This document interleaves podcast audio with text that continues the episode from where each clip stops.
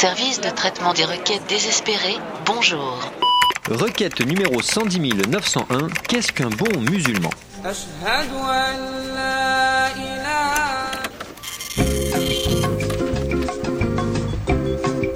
Cher internaute, je vais te répondre sans détour ni tabou au risque de choquer.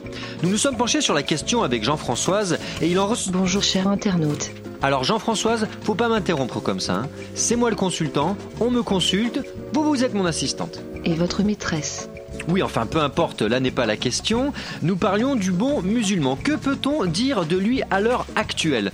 Ce que l'on sait de manière certaine, c'est qu'il est composé à 61% d'eau et que ses cellules sont constituées majoritairement d'oxygène. Hein, voilà tout ce qu'on peut dire à l'heure actuelle sans être polémique. Certaines théories évoquent la présence de deux poumons chez le bon musulman, mais ce résultat n'est pas encore officiel. On peut ajouter que le bon musulman adhère à l'esprit du Coran. Wow, et wow, wow, Jean-Françoise, vous dérapez.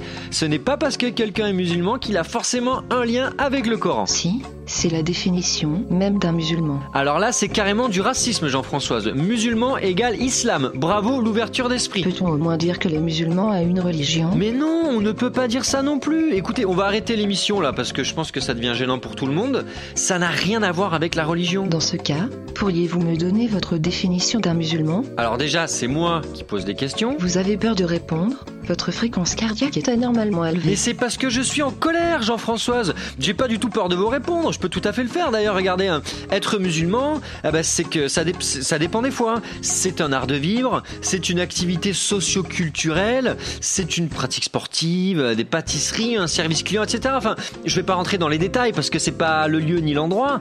Mais, mais je vois bien que vous êtes perdu, Jean-Françoise. Donc, je vous le pardonne parce que vous n'existez pas. Mais si vous continuez, la semaine prochaine, je vous expliquerai la différence qu'il y a entre un bon et un mauvais scientologue ou entre l'enfer et le paradis. Merci de votre attention républicaine et tolérante. Le STRD lance une promotion spéciale jusqu'au 1er mars qui vous permet de bénéficier d'une consultation gratuite. Envoyez-nous vos idées de questions à l'adresse suivante roquette@radiocampusparis.org. À l'issue d'un processus opaque et autocratique, les meilleures suggestions seront soumises au vote des internautes sur phase de book par notre consultant Alexandre Pirin. Les questions gagnantes seront traitées à l'antenne. Retrouvez toutes les infos sur radiocampusparis.org.